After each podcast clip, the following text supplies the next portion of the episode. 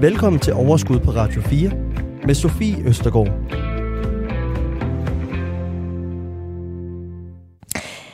Velkommen til Overskud. I dag der skal det handle om atomkraft. Tidligere der har vi lavet øh, programmer om både sol, øh, solenergi og om vindenergi, og i dag der skal vi simpelthen blive klogere på kernekraft. Hvad det kan, og vi skal høre lidt om øh, potentialerne. Selvom Folketinget tilbage i 1985 besluttede sig for, at atomkraft ikke skulle indgå i de danske energiplaner, så tyder noget på, at der altså måske er ved at ske et holdningsskifte. I en rundspørg fra august, som er lavet af Politiken og TV2, der svarer 46 procent, at de vil stemme ja til atomkraft, hvis der altså var folkeafstemning i morgen. Mens øh, noget færre, nemlig 39 procent, de vil stemme nej. Det har også været, det blev faktisk lidt et hit emne i øh, valgkampen, øh, især blandt øh, den yngre del af befolkningen, som øh, har klima og miljø som de vigtigste emner. Men øh, skal vi til at kigge den vej? Det er altså noget af det, vi skal tale om i dag. Og jeg må ærligt indrømme, at jeg har altid hørt om det, og jeg har altid øh, været en lille smule forvirret over, hvad præcis det var, og hvad konsekvenserne var, hvis vi skulle kigge den vej igen. Øh, for jeg har også hørt mange, der sagde, at jamen, selvfølgelig skal vi det, og det er fremtiden. Det deler vandene, så derfor så bliver vi meget klogere på det, og vi tager snakken her i Overskud i dag. Velkommen til. Du lytter til Radio 4. Jeg har heldigvis gode gæster med i dag, og en af dem sidder her sammen med mig, og Bent Lauritsen, det er dig. Velkommen til. Tak for det. Du er sektionsleder på øh, DTU Fysik, og jeg vil mhm. gerne spille en sang for dig. Kan du lide musik? Det kan jeg. Det er godt, så prøv at lytte med her. Må jeg høre sige nej? Ja! Sig nej! Nej! Sig nej, sig nej! på dine egne og på dine børns og børnebørns vegne. Sig nej til atomer. Sig nej, sig nej til falden på halen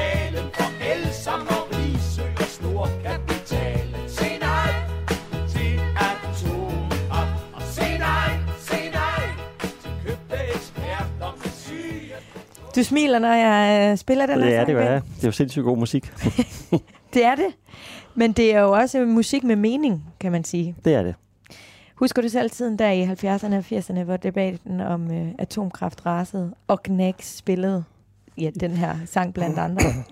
Jamen, det gjorde jeg. Ja, det gør jeg øh, bestemt. Øh, som jeg sagde, det var god musik, øh, og det rigtigt, der var en debat om atomkraft. Det er tilbage i 70'erne og 80'erne. Jeg tror ikke, jeg selv var en del af debatten som sådan. Jeg var fysikstuderende og og nysgerrig på, på, hvad det var for en teknologi, øh, hvad det var for noget. Det var noget meget specielt, ikke også?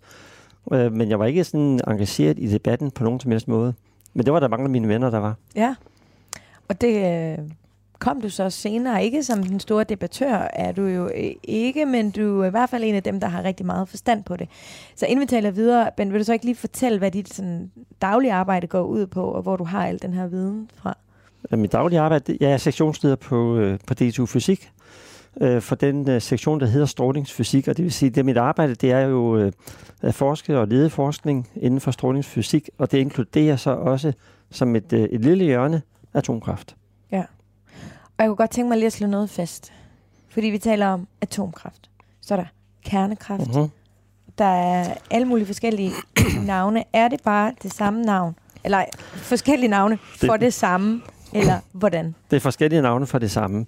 Øh, kært barn har mange navne. Øh, jeg tror, at navnet har skiftet igennem tiderne. Øh, oprindeligt hed det vel atomkraft i Danmark. Øh, på engelsk der brugte man udtrykkene atomic energy, men man sagde også nuclear power, at når, når det var kraftproduktion. Øh, på, på et tidspunkt så blev øh, ordet atomkraft, det blev så, så odiøst, eller, eller, altså det var noget, der delte vandene. Og øh, da jeg kom til, øh, til Risø i sin tid, øh, så brugte forskerne derude øh, udtrykket kernekraft. Og jeg tror simpelthen, det var et forsøg på at, øh, at fjerne sig fra den der debat, som har præget meget af holdninger og, og følelser, øh, at man prøvede at skifte navn. Øh, I dag så bruger jeg begge navne, og øh, måske øh, vil de fleste bare øh, foretrække bruge ordet atomkraft. Ja. Jeg tror bare, jeg bruger ordet atomkraft. Du bruger, hvad du har lyst til at bruge. Det er godt. Så øh, Det bliver lidt lettere oven i mit hoved i hvert fald, men det er dejligt lige at få det slået fast. Øhm, vi har en voldsomt vidunderlig øh, Facebook-gruppe, hvor rigtig mange af vores lyttere de er samlet, og alle er velkommen. Den hedder Overskud Radio 4, og Rikke Sørensen, hun har øh, skrevet derinde, fordi det er altid sådan inde i programmerne, så skriver jeg tit sådan, hvad de kommende programmer de skal handle om, mm-hmm. og så kan man komme med spørgsmål og kommentarer. Og det her emne er altså også på Facebook noget, der både deler vandene i vores gruppe, men Ja. også noget, som rigtig mange har en holdning til. Særligt vores lyttere, som jo er gode til at have holdninger.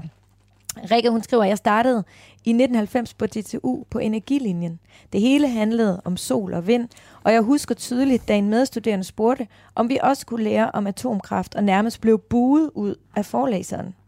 Der gik det op for mig, hvor meget universiteterne sætter den politiske dagsorden igennem den forskning, de laver, og jeg droppede faktisk energilinjen af netop samme årsag. Meget havde måske set anderledes ud- ud i dag, hvis bare få af mine medstuderende var blevet klogere på atomkraft. Hvad tænker du om det? Øh, jamen, men det er jo lidt trist, at det skal være sådan, ikke? Og, og øh, jeg kan desværre godt genkende det. Altså, der er også på, også på DTU, øh, der er mange mennesker, der har, øh, der har stærke holdninger, følelser forbundet med denne teknologi. Øh, måske mere med denne teknologi, end, øh, end noget andet, jeg kan komme i tanke om. Øh, øh, og det er jo lidt trist, at, det er, at hvis det er følelser og holdninger, der skal være kendetegnende for, hvad der skal undervises i på, på øh, danske universiteter. Mm. Ja, altså, og, og man kan jo... Altså det her, det var i, i 1990, så der er jo Mhm. mm-hmm. gået en del år, øh, kan man sige. Øhm, men kan du mærke, at debatten, den har flyttet sig? Det har den. Altså, den har... Øh, jamen, for det første har vi fået den debat. Altså, hvis 10 år siden, 20 år siden, der var jo ikke nogen debat i Danmark af betydning. Men den er kommet øh, inden for de sidste par år. Øh, og det, som jeg selv har mærket, det er jo en, en, øh, en meget, altså en stigende interesse fra unge, fra studerende, øh, men også fra, fra gymnasieelever og folkeskoleelever, øh, som, som gerne vil høre, hvad er det for noget af det her. Øh, og øh, jeg, en gang med så siger jeg, at, øh, at, øh, at unge mennesker de har en, øh, en mere fordomsfri tilgang til, til det her end min egen generation. Jeg er lidt ældre, Mm. men, øh, men øh, har den flyttet sig øh, på sin vis både ja og nej. Altså, den bliver mere nuanceret, men jeg ser stadigvæk de der meget, meget øh, skarpe holdninger.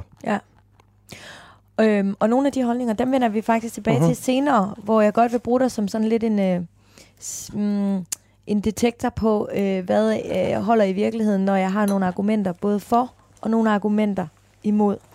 Men hvis du skulle prøve at tegne sådan et billede af atomkraftens historie gennem tiden, hvordan kan den så beskrives, Bent? Altså hele det historiske forløb, det er langt. Og så lang Øh, tid har vi måske ikke, så hvis du kan korte det Nej, en lille men, smule men, ned men og mig, tage de... lad, lad mig tage det i hovedtræk. Ikke? Altså, Ja. det startede jo tilbage i efter krigen ikke? med, med en, øh, en øh, entusiasme, altså en, en voldsom interesse for at få den her fantastiske energikilde. Øh, sindssygt meget energi, du får ud fra spalt, altså atomkraft, det er spaltning af uran, og der bliver bare frigjort enormt meget energi. Det kan bruges til at lave øh, øh elproduktion. Så interesse Øh, forskellige lande begynder at bygge atomkraftværker. I Europa så er det først og fremmest England, der bygger øh, øh, værker tilbage allerede i 1950'erne og 60'erne. Øh, og så sker der en så sker der to ting øh, op igennem 60'erne og 70'erne. Det ene det er, at der begynder at komme en modstand imod atomkraft. Altså, Europa begynder simpelthen at blive mere polariseret. Øh, der, er, der er folk, der forbinder atomkraft med atomvåben, øh, og protesterer voldsomt imod sikkerheden, og, eller manglende sikkerhed måske, øh, radioaktiv affald. Og så er der lande, som går den anden vej og siger, at vi skal have atomkraft, vi skal først og fremmest have forsyningssikkerhed. Øh, lande som Frankrig bygger atomkraftværker, og en del andre lande i Europa.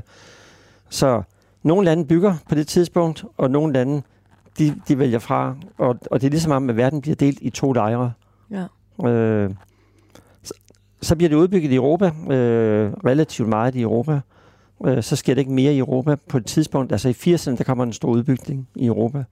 Og så går det ligesom i stå i Europa, fordi man er ved at mætte, mætte markedet. Øh, så fortsætter det andre steder i verden. Altså i Asien har hele tiden bygget atomkraftværker. Mm. Og i virkeligheden havde det måske været meget smart i det her program først at slå fast, hvad atomkraft egentlig er, inden vi dykkede ned øh, i historien. Men man skal ikke altid gøre tingene, som man lige tænker, at det var smartest. Så derfor, så tager vi det nu. Godt. Ikke, Bent? lad os lige få slået fast. Hvad er atomkraft? Atomkraft, det er spaltning af uran. Øh, man skal ind og spalte selve urankernen, øh, og der bliver så frigjort øh, altså millioner gange mere energi, end hvis man brænder et kulstofatom af, som vi gør, når vi bruger fossile brændsler. Øh, det foregår inde i en reaktor. Det foregår i, det, det, øh, i en kontrolleret kædereaktion, hvor vi hele tiden spalter urankerner. Og øh, hvad bruger vi den energi til? Vi bruger den øh, først og fremmest, da, da det bliver brugt som, øh, eller det varme, der bliver udledt, vi bruger det til at koge vand. Øh, så det er en avanceret måde at koge vand på. Det foregår inde i en reaktor. Vi bruger ikke kul øh, eller naturgas, vi bruger uran. Vandet, det driver så en, en dampturbine og en elgenerator på samme måde, som det gør i hvilket som helst andet almindeligt kraftværk. Ja. Og i sidste ende, så kan vi bruge det til? En generator, den leverer strøm. Den leverer strøm. Ja. Mm. Så atomkraft det er først og fremmest elproduktion. Ja. En af vores lyttere, han skriver, Kære Sofie, jeg vil gerne have en oprisning af forskellen på moderne atomkraft og den gammelkendte fra 80'erne. Så skriver han, hvordan virker de generatorer med salt? Okay. Og til sidst, hvad stiller vi op med eventuelle restprodukter? Fordi det er jo også noget Mhm. af det, der virkelig deler vandene. Ikke? Ja. Men skal vi starte med forskellen på den moderne atomkraft og den gammelkendte fra 80'erne? Er der nogen forskel, Bent? Øh, ja nej. De værker, der blev bygget i 80'erne, det var letvandsreaktorer. Ja. Og de værker, der bliver bygget i dag, det er letvandsreaktorer. Så, så fundamentalt set, så er det samme teknologi, den vi bygger i dag, som vi byggede dengang. Og, øh, men der, hvor der er sket en stor forskel, det er på sikkerhedssiden. Altså, der er simpelthen øh, der, øh, baseret på de, øh, både på de ulykker, man har haft, men også den driftserfaring, man har haft igennem tiderne, så har man øh, hele tiden forbedret sikkerheden. Så, så sikkerheden på de værker, der er i dag, den, den er bare meget højere end, end de værker, der, var, der blev bygget tilbage i 70'erne og 80'erne. Og, øh, og det er gået på to øh, fronter. Det ene det er at øh, reducere risikoen for, at der sker en, en ulykke. Altså når der er mennesker og teknologi sammen, så sker der ulykker. Ja. Men at reducere risikoen for at ske en ulykke, det er den ene ting. Og det andet, det er at forhindre, at en ulykke udvikler sig til en katastrofe, det vil sige udslip af radioaktive materialer fra den her reaktor. Ja. Og, og begge tingene er der bare sket øh, rigtig meget på. Netop de her ulykker, Bent, det er jo også noget, altså, der har jo været kæmpe katastrofer. Altså, Det har der. Altså, der har været, øh, der har været store ulykker. Øh, der var en, øh, der har måske været tre ulykker, der er ved at nævne. Ikke? Det ene, det er træmiljøen i 79 i Pennsylvania. Det var en trykvandsreaktor, som øh, havarerede, nedsmeltede. Øh, en stor, en, en økonomisk katastrofe. Det skete lige efter, at øh, to uger efter, tror jeg nok, at filmen med, med, med Jane Fonda, der hed Kina-syndromet, udkom, som beskrev det samme hændelsesforløb, altså en nedsmeltning af en reaktor. Øh, konsekvenserne var nu ikke særlig store, fordi der var jo stort set ikke noget radioaktivt udslip fra reaktoren, men det var en, en katastrofe for industrien. Mm. Øh, så den næste store ulykke, det er Tjernobyl-ulykken. ja. Øh, I, øh, I Ukraine, øh, altså i det gamle Sovjetunionen, der, der havarerede en, øh, øh, deres nyeste reaktor. Øh, og det var, en, øh, det var et hændelsesforløb, som, som øh, som simpelthen er meget svært at forestille sig, kunne ske på en vestlig reaktor, fordi det var en reaktor, der løb løbsk. Det var simpelthen en designfejl. Øh, det var muligt for den her reaktor at løbe løbsk. Øh, den havde ikke nogen reaktorindeslutning, så der var ikke rigtig noget, der kunne begrænse ulykken. Øh, og der blev så spredt radioaktivt materiale til nærområdet, og, og øh, eller til meget store områder, stort set til hele den nordlige halvkugle, der kunne vi måle udslip fra Tjernobyl. Så det var en, det var en, det var en rigtig katastrofe. Det er jo sådan noget, der, altså det er virkelig skræmmende. Det er virkelig skræmmende, ja. Øhm, men retfærdigvis skal det også siges, at det var jo ikke på en reaktortype, som nogensinde er blevet bygget i Vesteuropa, eller ville være blevet bygget i, øh, i Vesteuropa. Mm. Og så den tredje ulykke, det er Fukushima øh, 2011. Og det var en anden type ulykke, fordi det var en naturkatastrofe. En, en, et, øh, et kæmpe jordskæl. Øh, det skete der nu ikke så meget ved. Reaktorerne de lukkede sikkert ned. Men så kom der en tsunami, som slog alle sikkerhedssystemer ud. Altså alt det, der var af nødstrøm og nødkøling, det blev slået ud af den her tsunami. Og det var en forfærdelig ulykke. Altså mellem 15 og 20.000 mennesker døde på grund af tsunamien. Ikke på grund af, ikke på grund af, af atomkraftværket, men på grund af tsunamien. Byer forsvandt, veje forsvandt, alting forsvandt, og man kunne ikke komme til værket og forhindre, at øh, tre af reaktorerne også nedsmeltede. Så det var de tre store ulykker, Ja. der har været igennem tiden. Og, og, og det har jo haft, altså det har, været, ja, det har jo virkelig været voldsomt. Mm. Mhm. Og det er jo fordi, det er så voldsomt, at vi er, bliver skræmt, og at meget modstanden jo også er opstået, ikke? Jo, det må man, jo, altså det vil jeg tro ikke, at, altså der er mange, øh, det er klart, det, det er nogle voldsomme billeder, når man ser de der ulykker, ikke? Og, mm. og øh, selvfølgelig har det påvirket øh, mange menneskers holdning til atomkraft. Ja. Så spørger Michael jo også, hvordan de generatorer med salt, de virker. Ja, de er så ikke bygget endnu jo. Det Nej. er, det er fremtidens, øh, Det er fremtiden, ja. fremtidens kernereaktorer. Det er en af de ting, som vi forsker i, også på DTU. Mm. Det er, noget, det, er, det er det, vi kalder fjerde generations reaktorer. Øh, altså den næste generation af reaktorer, som, øh, som måske eller måske ikke bliver bygget i fremtiden. Det er et fundamentalt andet design. Øh, brændsel, det er, det er stadigvæk uran, men det er så opløst i et salt, der er flydende, og som cirkulerer. Så saltet det fungerer både som brændsel og Mm. som kølemiddel på en gang. Og vi ringer faktisk senere til Per Michael Jensen, som er chef øh, for kommunikation i noget, der hedder Seaborg, mm-hmm. Mhm. som faktisk er nogle af dem, der håber på i fremtiden at kunne lave øh, de her. Ikke? Øhm, men øh, hvad tænker du om den? Altså, er, er det fremtiden? Jeg, jeg tænker, det er, det er øh, potentielt en mulighed. Øh, det er stadigvæk noget, der hedder fremtid, og det vi, det vi kigger på, det er jo, øh, hvordan er det med, er sikkerheden lige så høj som på eksisterende værker? Mm. Øh, forventninger er sådan set, at det kan blive, øh, at det kan gøres mere, øh, det kan gøres billigere, det er mere økonomisk, øh, og sikkerheden er indbygget i allerede i designen på en måde, som gør, at det også vil være billigere at lave samme sikkerhed. Så vi forventer både en, en, øh, en lige så høj sikkerhed, eller højere sikkerhed, og en bedre økonomi. Okay. Øh, og jeg er nødt til at sige forventer ikke, fordi det er stadigvæk noget, hvor vi er laver klart. forskning og udvikling. Ja. Vi kender ikke resultatet, før vi har set de første prototype reaktorer. Det er klart. Men som sagt, så ringer vi altså til øh, Per Michael øh, Mhm. senere og Seaborg senere øh, i, i programmet her.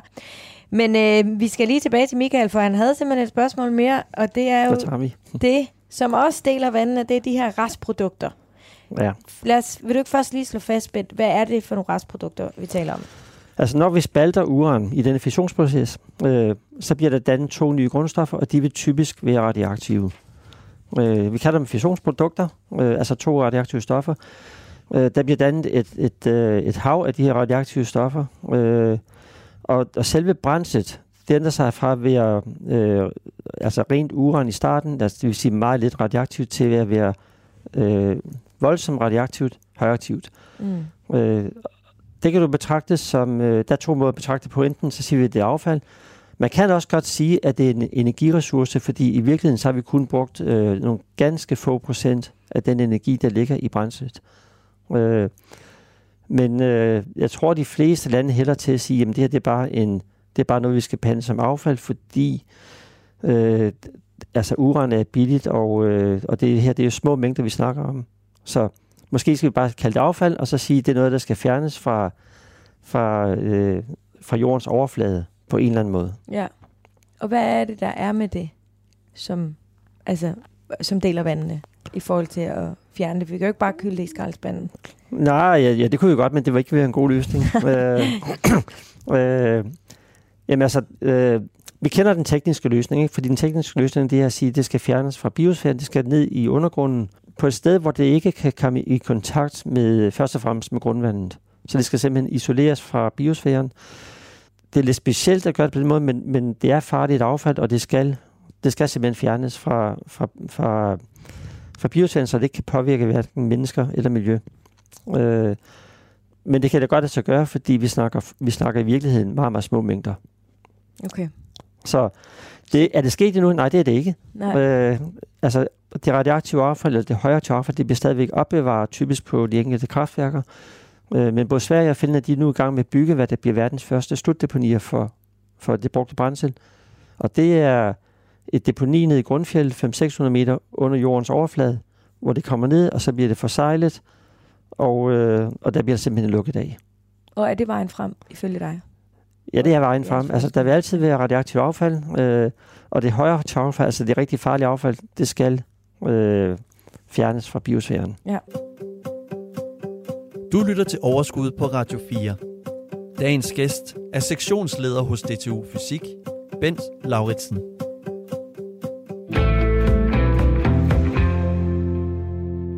Øh, ved du hvad, Ben? Nu skal vi simpelthen til øh, en, øh, en lille øh, ja- og nej, for mm-hmm. og imod, Okay. øh, med nogle forskellige argumenter, som jeg, vil Ja. gerne, som jeg gerne vil høre din øh, kommentar på. Mhm. Vi kender jo bevægelsen øh, Nej tak til atomkraft. Den her lille røde sol, der smiler på de, de her øh, gule klistermærker. Ikke? Ja. Men der er også vokset en ja tak front frem de senere år. Det er sådan et blå atom, der smiler på en gul side. For mm-hmm. Mhm. det, ja. Men, øh, men, øh, men nogle af de argumenter, som øh, er øh, imod atomkraft, Mhm. de kommer blandt andet fra Miljøorganisationen Vedvarende Energi. Mhm. De siger, hvis det går galt, så kan det gå meget galt. I dag opleves stadig konsekvenserne af katastrofen i Tjernobyl, hvor et stort landområde stadig ikke kan bebos, og hvor man stadig finder radioaktivitet i madvarer fra området. Den seneste katastrofe i Fukushima har haft meget store omkostninger for Japan. Det er den her frygt. Mhm. Altså, hvor reel er den? Altså, selvfølgelig er vores frygt reel, men er den, er den begrundet? Altså, det er jo rigtigt nok, det han siger, at der har været store katastrofer, store ulykker, øh, men jeg mener ikke, det er retvisende for de værker, som, som, øh, øh, som vi har i dag, eller som bliver bygget i fremtiden. Vi, vi var inde på det ganske kort før. Tjernobyl er simpelthen en anden teknologi, så det, det synes jeg ikke, at det er relevant at sammenligne med. Øh, og Fukushima, det er rigtigt, øh, meget store økonomiske konsekvenser for Japan. Øh, måske færre menneskelige konsekvenser i, for, i forhold til selve ulykken, så, så har det været andre menneskelige konsekvenser i forhold til, at man evakuerede store områder. Jeg tror, man, man, jeg tror, man endte med at flytte noget, der ligner 160.000 mennesker. Øh, så meget store konsekvenser. 160.000 mennesker, Ben. Det er rigtigt, ja, det er rigtig stort, Det ja. er jo helt sindssygt. Jamen, det var, det var, sind- det var jo en naturkatastrofe, det var, Ja. ja. det var sindssygt stort, ikke? Øh, øh, en del mennesker blev flyttet også på grund, af, på grund af tsunamien. Altså, der Ja. var mange ting, der spillede ind. Men hvad er risikoen for, at det vil ske igen, hvis vi begynder at bygge her i Danmark? Jamen, du får jo mig som forsker, får du aldrig til at sige 0% eller 100% på Nej. noget som helst spørgsmål. Kan du så bare sige, hvad Den er ufattelig lille. den er altså, lille? Den er meget, meget Så den er ikke? tættere på 0 end 100? Det er den i hvert fald. Okay. Øh, og, og det kan måles på mange, måder, mange måder, ikke? Men, men, øh, men når man måler sikkerheden, så, så fremstår det jo gang på gang som den sikreste af de teknologier, vi overhovedet kender. Men øhm, ja, det er jo bare fordi, at når det så er gået galt, så er det gået voldsomt galt. Ikke? Og det er jo det, Ja, altså i, i, øh, i to tilfælde. Der er øh, flere, som øh, taler netop om det her affald. Mhm. Mm-hmm. Både Maja Britt Brandhøj, hun skriver, at, øh, altså, at hun har haft de her fine badges med atomkraft. Nej, tak, tak, det har bare hængt ved, uden at jeg ved, hvordan det egentlig ser ud, eller hvad der sker i dag. Så jeg er da åben for at høre om det. Mm-hmm. Øhm, jeg vil gerne høre om, hvad der skal ske med affaldet, og det samme skriver Lone Skov Nielsen. Jeg bliver bekymret over moder jord. Det affald, der graves ned, selvom det er indkapslet. Hvem siger, det holder tæt? Og hvor længe? Endnu et mål for Putin og hans efterfølgere at skyde ned. Så nej tak herfra. Vi skal tænke på vores børn og børnebørn. Det er virkelig Ja, ja, følelserne her, Det er ikke? følelserne, der... Det der altså, nogle ja. gange synes jeg Ja. lidt, den her atomkraft, det er lidt hjertet mod hjernen. Kan du følge Ja, det kan jeg godt, ikke? Og, Ja. ja. og jeg møder det jo tit, når jeg, når jeg snakker med folk, eller, eller holder foredrag om det, at, øh, at øh, et, et af, hvad jeg, hvad jeg kommer med af, af faktuelle oplysninger, ikke? Og, mm. øh, og så bliver der alligevel blandt følelserne i det, ikke? Så, så mig, øh, her, hun siger jo, at hun gerne vil vide mere, ikke? og så samtidig så siger hun, men, men øh, hun er meget bekymret, ikke? baseret på øh, de følelser, hun har. Ja, og alt det, der sker nu. Altså øh, Ja. Putin, hans efterfølger, eller andre idioter som ham, altså. Men det er Ja. rigtigt, ja. Hvem? Altså nu, nu vil jeg ikke være bange for det brugte affald, når vi snakker Putin eller, eller, eller krigshandlinger, så der er andre ting, der måske Hvorfor er mere... ikke? Nå, altså, altså, altså den løsning, man har for det brugte affald, det er jo, det er jo gravet ned øh, 500-600 meter under jordens overflade. Der kan man ikke bare komme til det igen. Mm. Øh, så, så der vil ikke ske noget med det. Øh, nu tabte jeg spørgsmålet. Men hvad nu, hvis det lækker? Altså, Nå ja, hvis, hvis forsejlingen Men- den men- ikke virker. Vi Ja. ved det jo ikke. Hvordan ser det ud om 100 år? Jamen, det er rigtigt. 75 år? Det er rigtigt, men, men det er jo det, som videnskaben siger. Altså, altså det, som, øh, det, som man, man, vi har undersøgt, øh, altså alle de mennesker, der arbejder med det her, det er jo netop at sige, kan vi godt gøre, at de her radioaktive materialer, de bliver øh, forsejlet i, i, øh, i en periode, som hedder 100.000 eller, eller millioner år. Øh, og det er gjort til et niveau, hvor myndighederne så nu i første omgang i Sverige og Finland har sagt, ja, de accepterer det videnskabelige evidens, der er, for at det her det er sikkert. Ja. Øh, Og det er jo så langt, man kan gå.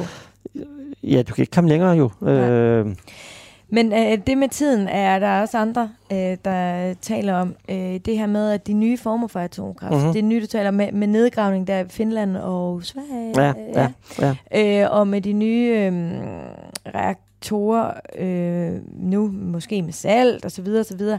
Altså, at det stadig er så nyt, at det ikke er gennemtestet, det er ikke gennemprøvet, det, er ikke, det har ikke stået i 60 år for at se, om det på et eller andet tidspunkt, Ja. øh, der sker noget. Jamen, det er jo rigtigt. Altså, fordi Øh, hvis vi går, altså Ben, hvis vi går 60 år eller 70 år tilbage i tiden, så er der jo ting, vi ved nu, som vi ikke vidste dengang, men som vi troede, vi havde super styr på dengang.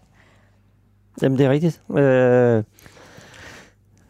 altså, atomkraft det er en moden teknologi. Vi har, vi har, vi har styr på atomkraftteknologi. Øh, jeg mener også, vi har styr på det med det, med det, øh, det højaktive affald. Det skal bare implementeres. Når, når der så bliver spurgt om, om øh, saltsmeltereaktoren, så er det rigtigt, så er det ny teknologi. Og det er noget, der skal, øh, der skal, øh, det skal bygges. Der skal bygge en prototyp reaktor. Vi skal undersøge, holder sikkerheden virkelig, som vi forventer. Mm. Det bliver vi først klogere på for alvor, når vi har bygget reaktoren. Så det er ligesom to forskellige spørgsmål, det her. Ja. Okay. Men, øhm, men samme svar. Vi ved det ikke, men så langt vi ved, så er det. Nej, altså, altså det affald, der er jo noget meget fortrøstningsfuldt. Der tror jeg godt, vi kender svaret. Ja, godt nok. Men, øhm, men Ben, der er flere, der taler om, øh, altså, hvor godt det reelt øh, i praksis er. Øh, Per øh, Nørgaard og Johanne Nygaard, de er inde på lidt af det samme. Mm-hmm. De skriver, er der overhovedet nogle A-kraftværker, der har vist, at det kan lade sig gøre i praksis? At, Øh, atomkraft er en meget dyr løsning, og det vil tage årtier at få bygget op. Hvorfor må de fleste lande er ved at afvikle atomkraft? Hvorfor må? ja, Det danske ja, elnet er ikke bygget til store centrale producenter. Det kan blive dyrt at ændre. Ja. Og Johanne, hun skriver, i forhold til, hvor mange politikere, der er glade for ideen som en total løsning på klimakrisen, så synes jeg, det er relevant at tale omkostninger og tidshorisont. Så vidt jeg kan forstå, er det rasende dyrt at etablere. Nu vel, vi danskere finder som regel penge til det, vi vil prioritere, men hvis det først rigtig batter om 15 år, så skal vi vel snakke andre og hurtigere løsninger også. Både på at satse, både at satse på og investere i.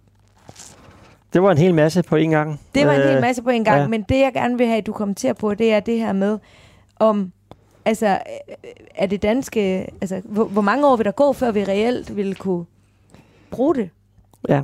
Øh, den tager jeg lige om to sekunder, men, okay. Men der var lige noget omkring præmissen, fordi det der med, at ja. De fleste lande er i gang med at afvikle atomkraft, det er jo ikke rigtigt. Altså, øh, Så den er simpelthen, den- den, den kan du skyde ned. den, den tror jeg ikke er rigtig nær. Okay. Øh, de, tværtimod, altså der er mange lande, der har idéer om at bygge atomkraft. Øh.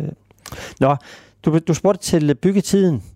Øh, Ja, og økonomien Og økonomi, i det, ja, og men- om vi overhovedet er i Danmark, altså til, at, øh, til om vi overhovedet har bygget altså infrastruktur til at bruge de her centrale øh, producenter. jamen det sidste spørgsmål først. Øh, ja, infrastrukturen, den, den har vi allerede på plads. Altså, vi, vi, øh, vi kan sagtens klare et paradigmeskift i dansk øh, el-infrastruktur. Vi har tidligere haft centrale værker. Øh, nu har vi, så på et tidspunkt fik man decentrale værker, masser af kraftvarmeværker, og så nu får vi bygget øh, havvindmølleparker. Øh, mølleparker. Øh, men vi kunne godt bygge centrale kraftværker igen, uden at det ville betyde rigtig meget for vores elinfrastruktur. Øh, og så det med byggetiden. Øh, Ja, og prisen. og prisen, ja. Øh, vi tager byggetiden først måske. Mm. Øh, der har været mange. Øh, der har været eksempler på, at byggetiden har, har, har strukket sig over rigtig mange år også i Europa. Ikke? Og, og der har også været eksempler på, at man kan bygge meget hurtigt. Øh, normalt så siger jeg syv år til at bygge et atomkraftværk. Øh, og det er stort set gennemsnittet for den tid, som, som det tager i dag at bygge atomkraftværker Mm. øh, globalt, ikke også? Øh, hvis man snakker Danmark, så skal du, inden du bygger atomkraftværket, så skal det forberedes. Og, og der siger øh, IAEA, altså det internationale atomenergiagentur, som er den mest troværdige kilde på det område, de siger 5-10 år forberedelse. 5 år, hvis det er et højt industrialiseret land, og det er Danmark. Øh, 10 år, hvis det er knap så industrialiseret lande. Og det vil sige, det er, fra den, det er fra det tidspunkt, hvor man siger, nu vil vi undersøge muligheden for atomkraft. Man behøver ikke engang at tage beslutning man at bare sige, politisk, nu vil vi undersøge det. Så går det måske fem år, før vi kan øh, bygge det, og så syv år til byggeværket. Det er 12 år. Øh, er det lang tid? Ja, det er lang tid, men, men det er jo ikke længere tid, end det tager at bygge øh, anden stor infrastruktur, altså de øh, øh, energiøer, vi snakker om, der snakker vi om, om midt i 2030'erne. Mm. Så det er samme tidshorisont, vi taler med, eller taler om, når vi snakker om de forskellige teknologier. Okay. Og nu ved jeg godt, at øh, tal, øh, altså sådan budgetter, måske mm-hmm. ikke er det, du er forsker mest i og er total øh, specialist i. Men hvis man skal kigge på økonomien i det, ja. så er der jo nogen, der er inde på, at det er rasende dyrt. Kunne de penge være blevet brugt på en bedre måde, måske?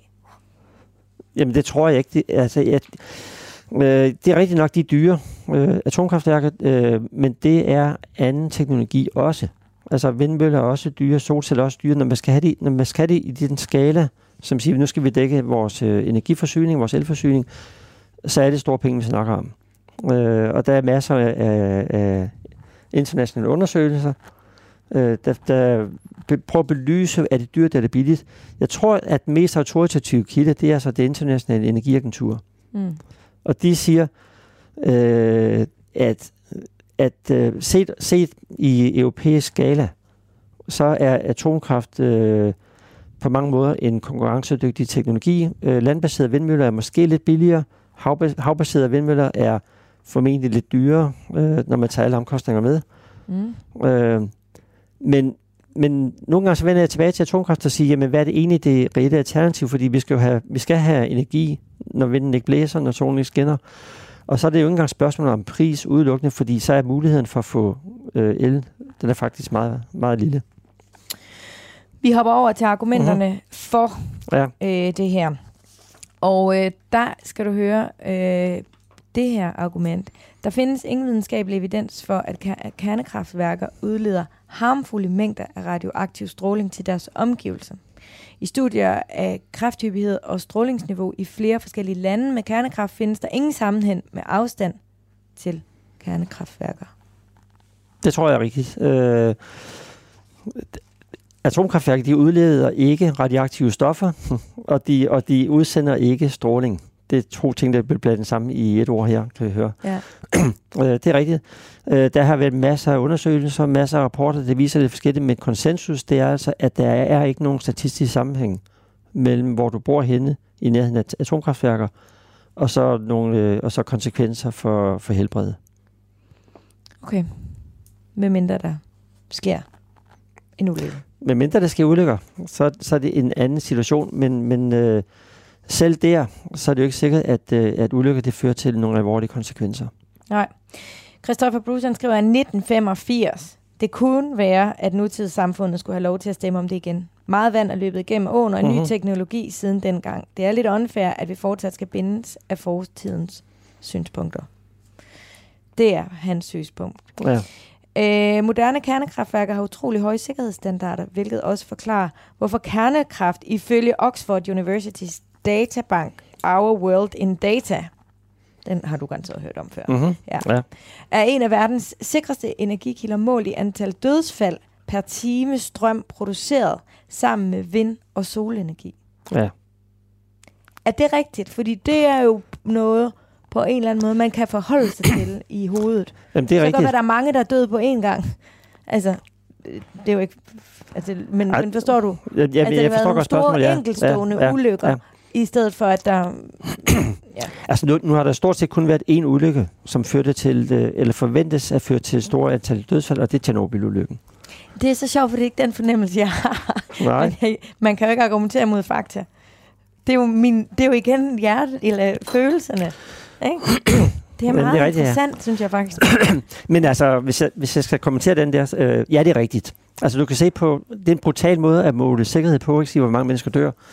Øh, men, men, men det er en kontant måde, og det er en måde, man kan måle det på. Ja. Øh, og så kan du gøre det på to måder. Du kan se det, du kan se tilbage, altså bruge historiske data, og det er det, som er gjort i, uh, i Our World in Data. De ser på historiske data, hvad har det egentlig medført af dødsfald de forskellige teknologier. Og det er rigtigt nok, der finder de frem til, at, øh, at vindmøller sådan set, jeg tror endda, de slår flere mennesker ihjel end atomkraft, historisk. En anden måde at se på det, det er at se fremad. Øh, og mm. det er det, vi gerne vil. Ikke? Men, men der kan du ikke bruge ulykker, fordi der er jo ikke sket ulykker på de værker, der er bygget i dag. Og derfor er du nødt til at bruge nogle, øh, nogle, øh, nogle vurderinger. Øh, det med penge, så kalder man et probabilistic safety assessment, altså hvor du prøver at vurdere, hvad er risikoen for, at der sker en ulykke. Og der er den jo, ifølge de her øh, vurderinger, så er den jo øh, væsentligt lavere fremadrettet, end hvis du ser historisk ja. på tingene. Og det vil sige, hvis du kigger fremadrettet, så ser det altså ud som om, at atomkraft ikke bare er sikrere end det andet, men det er langt sikrere end andre teknologier. Det, det er spændende, det der, Bent. Det synes jeg altså. Men øh, noget tyder altså på, at, øh, at som vi har talt om, at ændringen mm. er begyndt at, eller at holdningen er begyndt at ændre sig lidt, og det er ja. særligt i øh, blandt de lidt yngre, der er blevet lavet en megafon øh, rundspørg her i september. mm-hmm. Og øh, 52 procent af de 20-9-årige, de svarer, at de går ind for atomkraft i Danmark. Ja. 24 procent er imod. Og den samme ja-procent er der faktisk mellem de 30 til 39-årige. Men i de ældre aldersgrupper, så er der ja. stadig flere tal imod. Ja. Og det er... Øh, altså, de har nok nogle erfaringer, eller de kan huske noget. Ja, jo, jo. Øh, jo og, der, og det er sjovt ikke, fordi, øh, som vi startede med at snakke om, altså, det er noget, der deler vandet, det polariserer det her. Mm. Øh, typisk så har folk, der, der stemmer lidt til højre i, i politiske spektrum, de er for, folk til venstre er, er imod.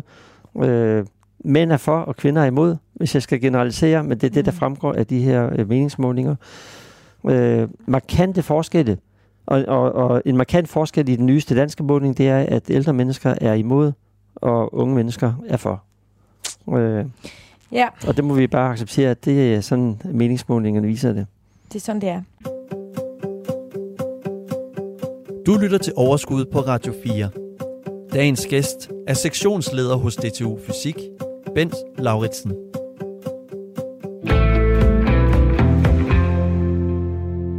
det, som jeg er nødt til at sige, som vi ikke har snakket om nu, det er jo, at, øh, at øh, vi snakker atomkraft, ikke, men hvad er alternativet? Ikke? Fordi hvis vi skal fortsætte, hvis vi ikke skal have atomkraft, øh, så er vi jo nødt til at fortsætte med at bruge øh, fossile brændsler i et eller andet omfang. Og, og det ved vi, at vi skal være bange for. Mm. Altså, kulfyrede værker, de slår masser af mennesker ihjel. Øh, der er forurening, der er partikler, der er forskellige ting, som gør, at, øh, at de fossile brændsler, de er, at de er farlige. Og, og det er jo det er derfor, vi hele tiden vender tilbage til den diskussion. Ja, men hvad med vind og sol?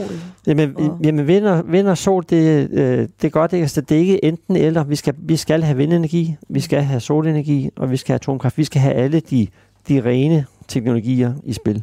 Ja. Godt. Og øh, noget af det, som måske skal i spil, hvis det her det skal være fremtiden, det er øh, virksomhed som Seaborg, uh-huh. som øh, har øh, måske, måske ikke, som du er inde på, Bent, øh, løsningen for, hvordan øh, vi skal lave øh, reaktorer. Nu siger jeg vi, jeg skal overhovedet ikke lave det, men nogen skal lave det. kan da godt være. Nej, så er jeg virkelig, at der er andre videre til end mig. Øh, af flydende salt, øh, som, øh, som måske kunne være fremtiden. Og øh, nu har vi Per Michael øh, Jensen, som er chef for kommunikation og public affairs øh, i Seaborg med os. Øh, goddag med dig, Per Michael. Goddag, goddag. Tak fordi du vil være med i dag og fortælle os lidt om måske det, der kunne være fremtiden inden for atomkraft. Det er jeg temmelig sikker på, at øh, du i hvert fald både håber og, og ikke mindst forventer. Men vil du, vil du være sødlig at forklare, hvad er det øh, for en virksomhed, I har hos Seaborg? Hvad er det, I kan? Forhåbentlig. Ja. Seaborg er en øh, virksomhed, som forsker og udvikler øh, en ny generation af atomkraft. Øh, hvis man siger det lidt firkantet, så kan man sige, at atomkraftanlæg, øh, den vi kender i dag, selvfølgelig har undergået nogle justeringer og forandringer, men de er ikke væsentligt forskellige fra de anlæg, der blev bygget for 60-70 år siden. Det vi prøver, det er at tage øh, selve kerneteknologien, altså øh, fission i et atomkraftanlæg og gøre det på en ny måde. Lidt på samme måde, som der er en verden til forskel mellem den, som nogen måske kan huske, og en Tesla. Mm. Øh, så vi laver produktudvikling inden for atomkraft, og vi baserer det på en, en øh, teknologi, som øh, har nogle, nogle store kvaliteter i forhold til øh, den traditionelle øh, atomteknologi. Primært med hensyn til sikkerhed. Ja. Og hvor stort er øh, potentialet? Altså, hvad, hvad, hvad drømmer I om? Det er stort. Altså, øh, vi vil gerne installere atomkraftværker på nogle øh, store skibe, nogle pramme, øh, og det er der flere årsager til, det vi måske komme tilbage til. Og øh, de pramme kan man så sejle derhen, hvor der er behov for, for, øh, for energien. Vi drømmer om at være med til at installere de atomkraftværker, der er nødvendige, sådan at store dele af verden, hvor vind og sol er mere besværligt øh, og ikke så effektivt, som det er i Danmark, at de også kan få den energi, som de selvfølgelig har behov for. Ja. Og det er for os er det Sydøstasien et meget væsentligt marked, fordi behovet for energi er kæmpestort. Øh, vind og sol er ikke så effektivt, som det er i Danmark. Og hvis ikke de får atomkraft, så kommer de til at lave kraftværker baseret på kul eller gas. Og der er jo, der er jo den, den udfordring. Øh, altså, vi ved, at det er en global klimakrise, men når det så bliver konkret, så er der mange mennesker, der taler om, hvad skal vi have i Danmark? Det er sådan set ret ligegyldigt, hvad vi har i Danmark. Fordi klimaet er ligeglad med, om CO2'en bliver udledt i, fra Aarhus eller København, eller, eller, fra, eller fra øh, Manila eller, eller Seoul i Korea. Mm. Fuldstændig ligeglade. Så, så, så vi vil gerne øh, hjælpe de lande, som har et helt, som i dag er i energifattigdom, øh, til at kunne få en, øh, en ren og sikker energiform. Ja. Og, og hvad med Danmark? Satser Danmark. I overhovedet ikke på Danmark, eller hvad?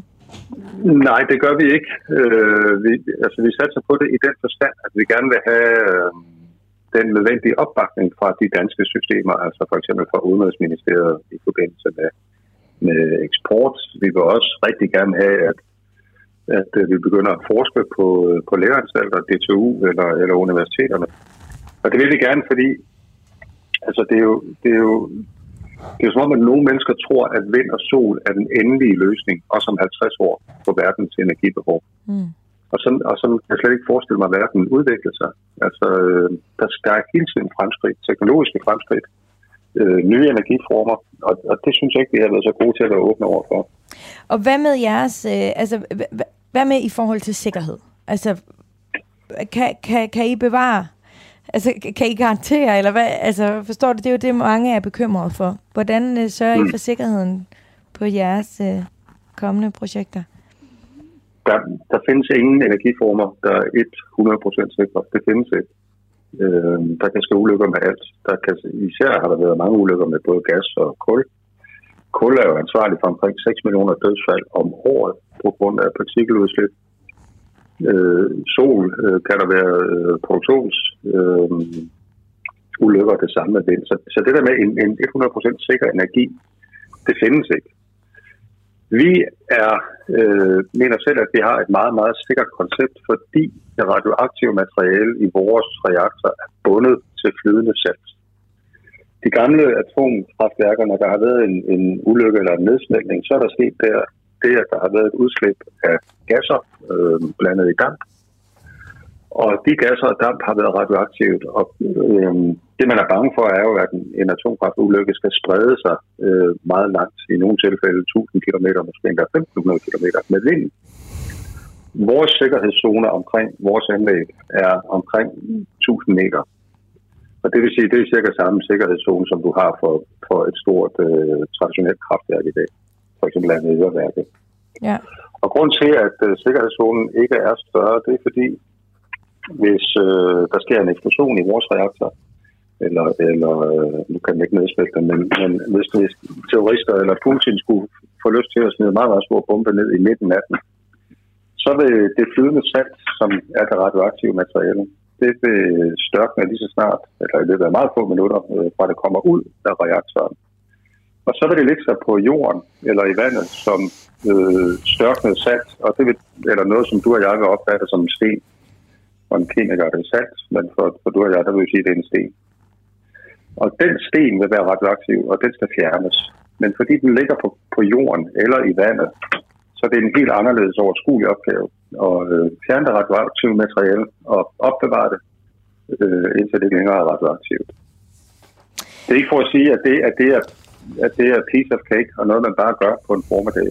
Det er et stort projekt, og det vil være dyrt, men, men det har den meget store fordel, at øh, den vil ikke kunne den vil ikke kunne ramme uden for øh, den sikkerhedszone på 1000 meter omkring, omkring værket.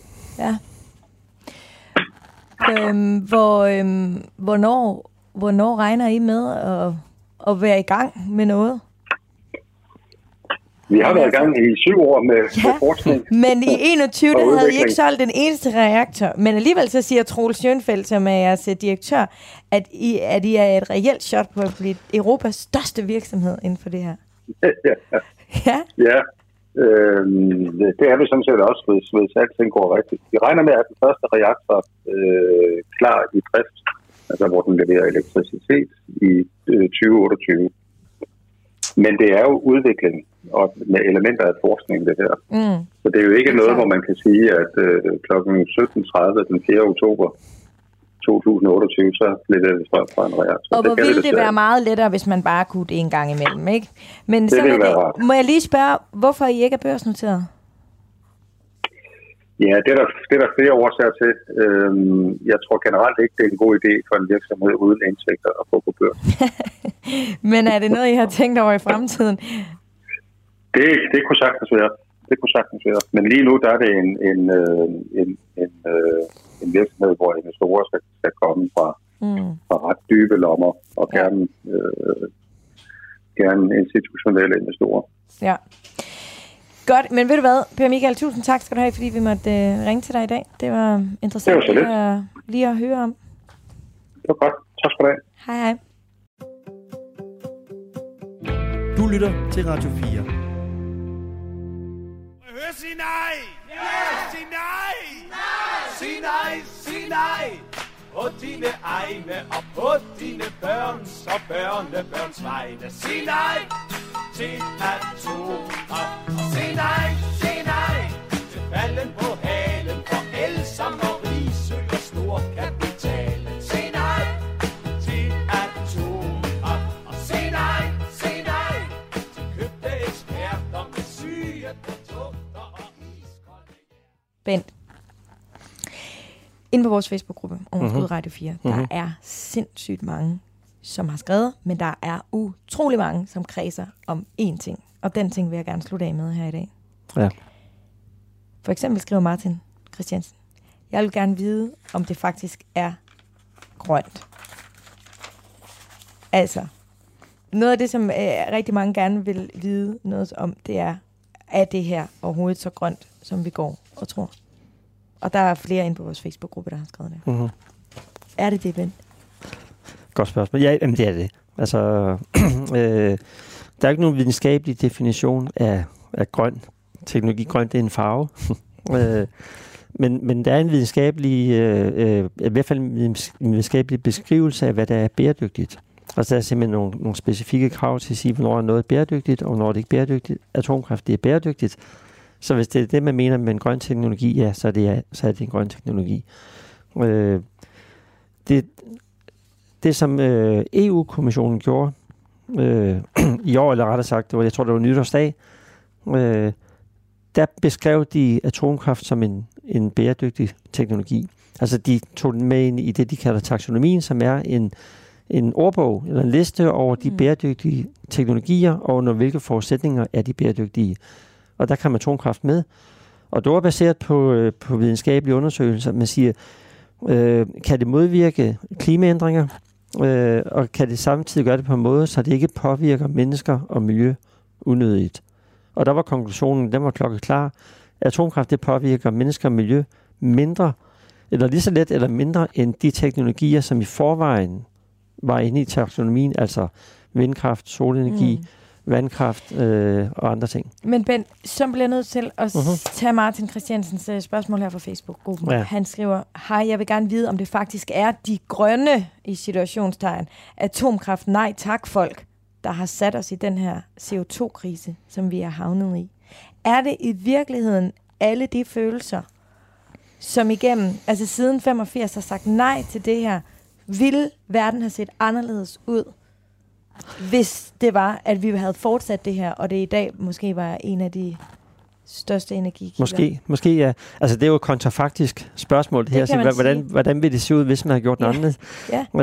Øh, Men også et godt spørgsmål, ikke? Godt spørgsmål, Ja. ja. ja. Øh, altså efter, efter oliekrisen i 73, hvor, hvor Frankrig satte sig på atomkraft, der satte sig Danmark på kulkraft. Øh, og, øh, og det vil sige, øh, og, det, og, og det gælder sådan set mange steder i Europa, ikke? altså halvdelen af europæisk elforsyning i dag, det er fossile brændsler. Øh, kunne vi have undgået det? Ja, det kunne vi godt. Altså, hvis vi havde sat lidt mere på atomkraft, Frankrig, øh, Sverige, øh, de blev stort set CO2-neutrale i deres elforsyning allerede for 30-40 år siden. Og det kunne vi godt have gjort. Så på det punkt har han ret. Mm. Men øh, hvis det skal være en af hovedkilderne til øh, elforsyning herhjemme, så skal mm-hmm. der jo ske øh, politisk, øh, skal der jo være et politisk flertal for det. Hvor langt er vi fra det? Har du nogen idé om det? Altså, vi, øh, det, det, spørgsmål skal du jo stille til politikerne. Du har ret, men øh, jeg stiller dig både talspørgsmål og ja, alt men det er rigtigt, andet, ja. som du det er rigtigt, ja. er ekspert i, men okay, vi tætter, på det vi tætter, vi er tæt, jamen, ja, det kan jeg ikke, men jeg kan prøve jo. vi er tættere på, end vi har været tidligere, fordi det er på den politiske agenda for første gang nogensinde. Mm. Altså, der, der har tidligere været nogle små øh, tiltag til atomkraft, men det er først ved det her valg, at det virkelig har ramt politikerne.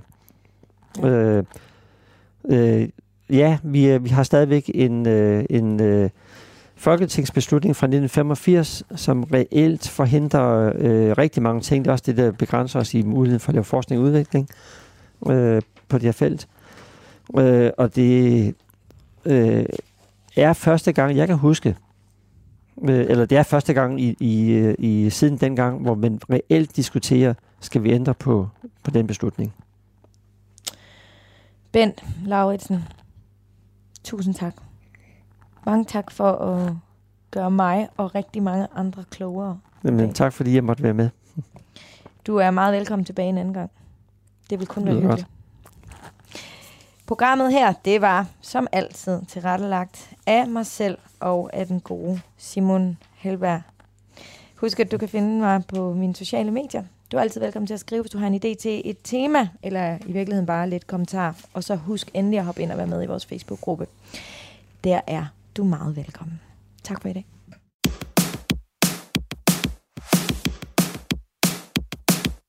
Tænk, hvis man kunne lave CO2-fri energi. Kernekraft vil redde vores klima med magi.